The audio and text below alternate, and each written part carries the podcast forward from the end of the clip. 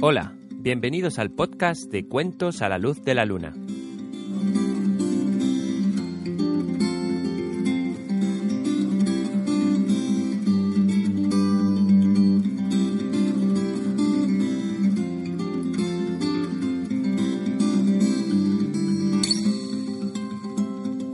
¿Cómo estás? En el bosque del León de Piedra nos reunimos cada tres semanas para escuchar las historias del fuego mágico. Olita de nuevo. ¿Qué tal? Ya va haciendo más calor, ¿eh? Por lo menos aquí, en el bosque del León de Piedra, tenemos que ponerle mucha crema a los niños cuando juegan en el jardín. Es que el sol es cada vez más fuerte. Al barco pirata que estamos haciendo para ir a la isla de nunca jamás. Mm, vaya, le hemos tenido que cambiar el tubo de escape. ¿No veis qué trabajazo? Pero bueno, ahora tiene uno nuevo y va de perlas. Venga, no me enrollo más, que ahora viene la sección de Faisto.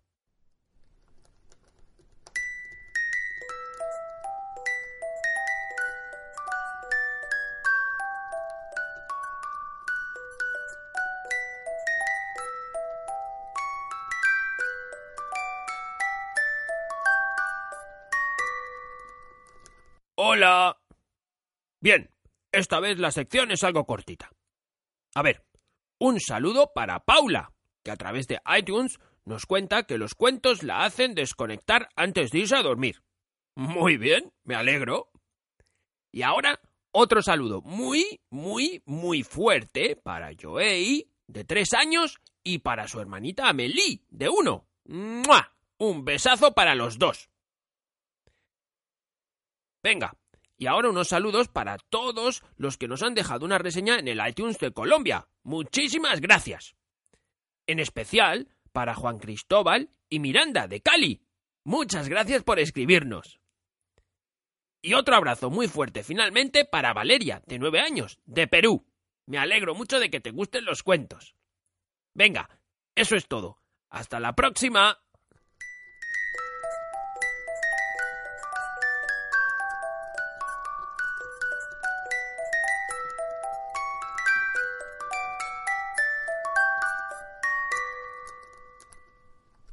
Bueno, pues como os decía, le hemos cambiado el tubo de escape y ahora ya no hace tanto ruido. A todo esto estoy haciendo un mapa de la isla de Peter Pan, ya sabes, la isla de nunca jamás, para que no nos perdamos cuando lleguemos. Los niños quieren visitar todo. El poblado de los indios, la laguna de las sirenas, el árbol del ahorcado. ¡Puah! Ya os contaré. ¿Quieres escuchar el cuento de hoy? ¿Sí? Vale. Pues acércate un poquito más al fuego mágico y escucha atentamente.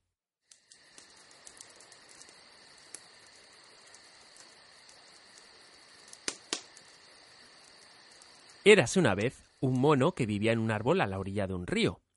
Su pasatiempo favorito era molestar a un cocodrilo que solía acercarse nadando a su árbol todos los días. Cuando el cocodrilo pasaba por debajo de las ramas, el mono le tiraba cocos. ¡Pum! Otras veces le tiraba hojas.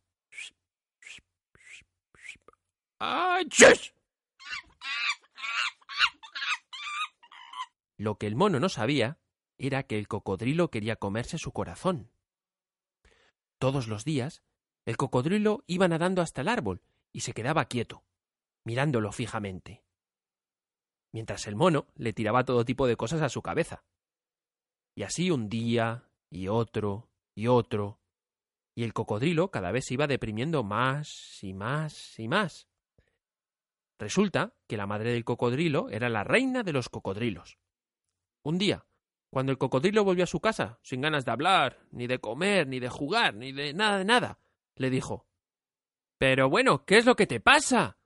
Todas las mañanas te marchas y cuando vuelves te encierras en tu cuarto sin hablar con nadie. ¿Qué demonios te ocurre?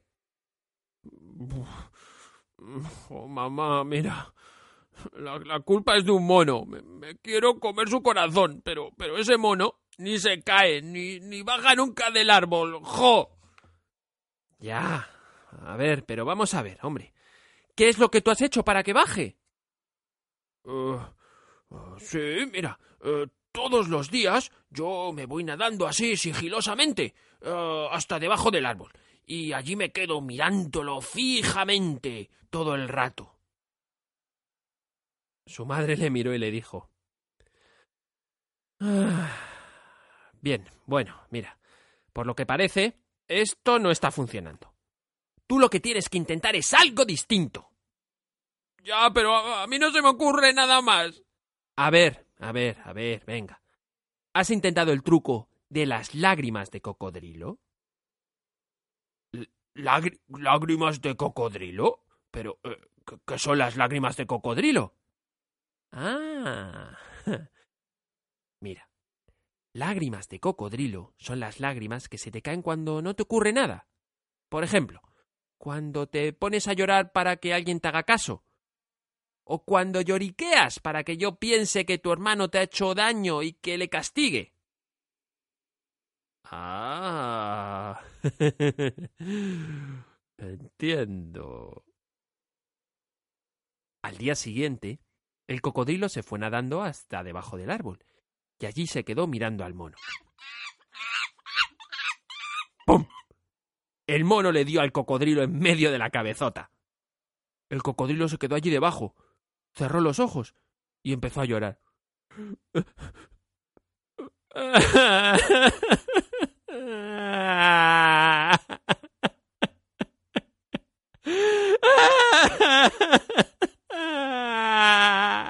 Agua, agua.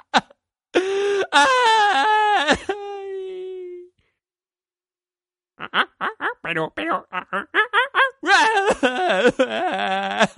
Mamá. Oye. Oye.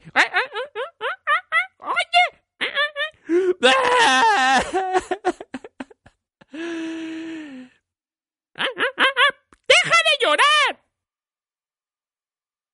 Mono bajó del árbol, se acercó a la orilla, donde estaba el cocodrilo, y le dijo Pero, oh, eh, eh, ¿por, por qué estás llorando? Si, si, si solo era una avellana, no, no te puede a- a- haber hecho tanto daño.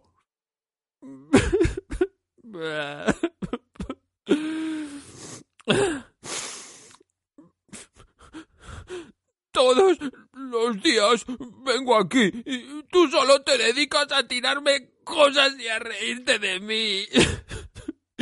Y, y yo solo quiero preguntarte una cosa. Y el cocodrilo lloró. Y lloró. Y las lágrimas del cocodrilo le caían sobre las mejillas. El mono se acercó, le limpió las lágrimas y le dijo ¿Y qué es lo que quieres preguntarme? Y el cocodrilo respondió ¿Quieres venir a cenar a mi casa? Hombre, pu- pu- pues claro. Es, es, es muy amable de tu parte al invitarme. Claro que sí. Y el mono se subió a la espalda del cocodrilo. Este se fue nadando hasta el centro del río, y cuando llegó le dijo Mono estúpido. Lo que en realidad quiero es comerme tu corazón.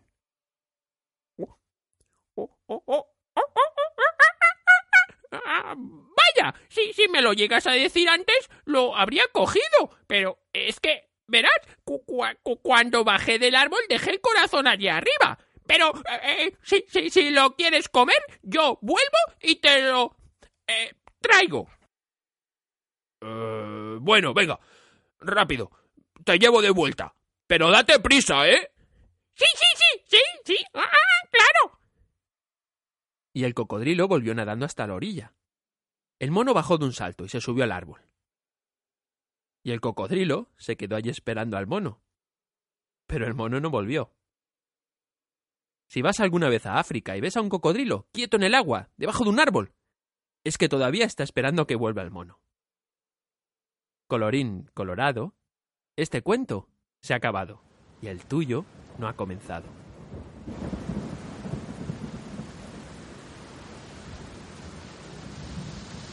Uy, está empezando a llover ya. Será mejor que me despida. Si me escribes una reseña en iTunes, me puedes decir cuáles son tus cuentos favoritos y qué cuentos te gustaría escuchar más. O si quieres, también puedes escribirme un email a cuentos.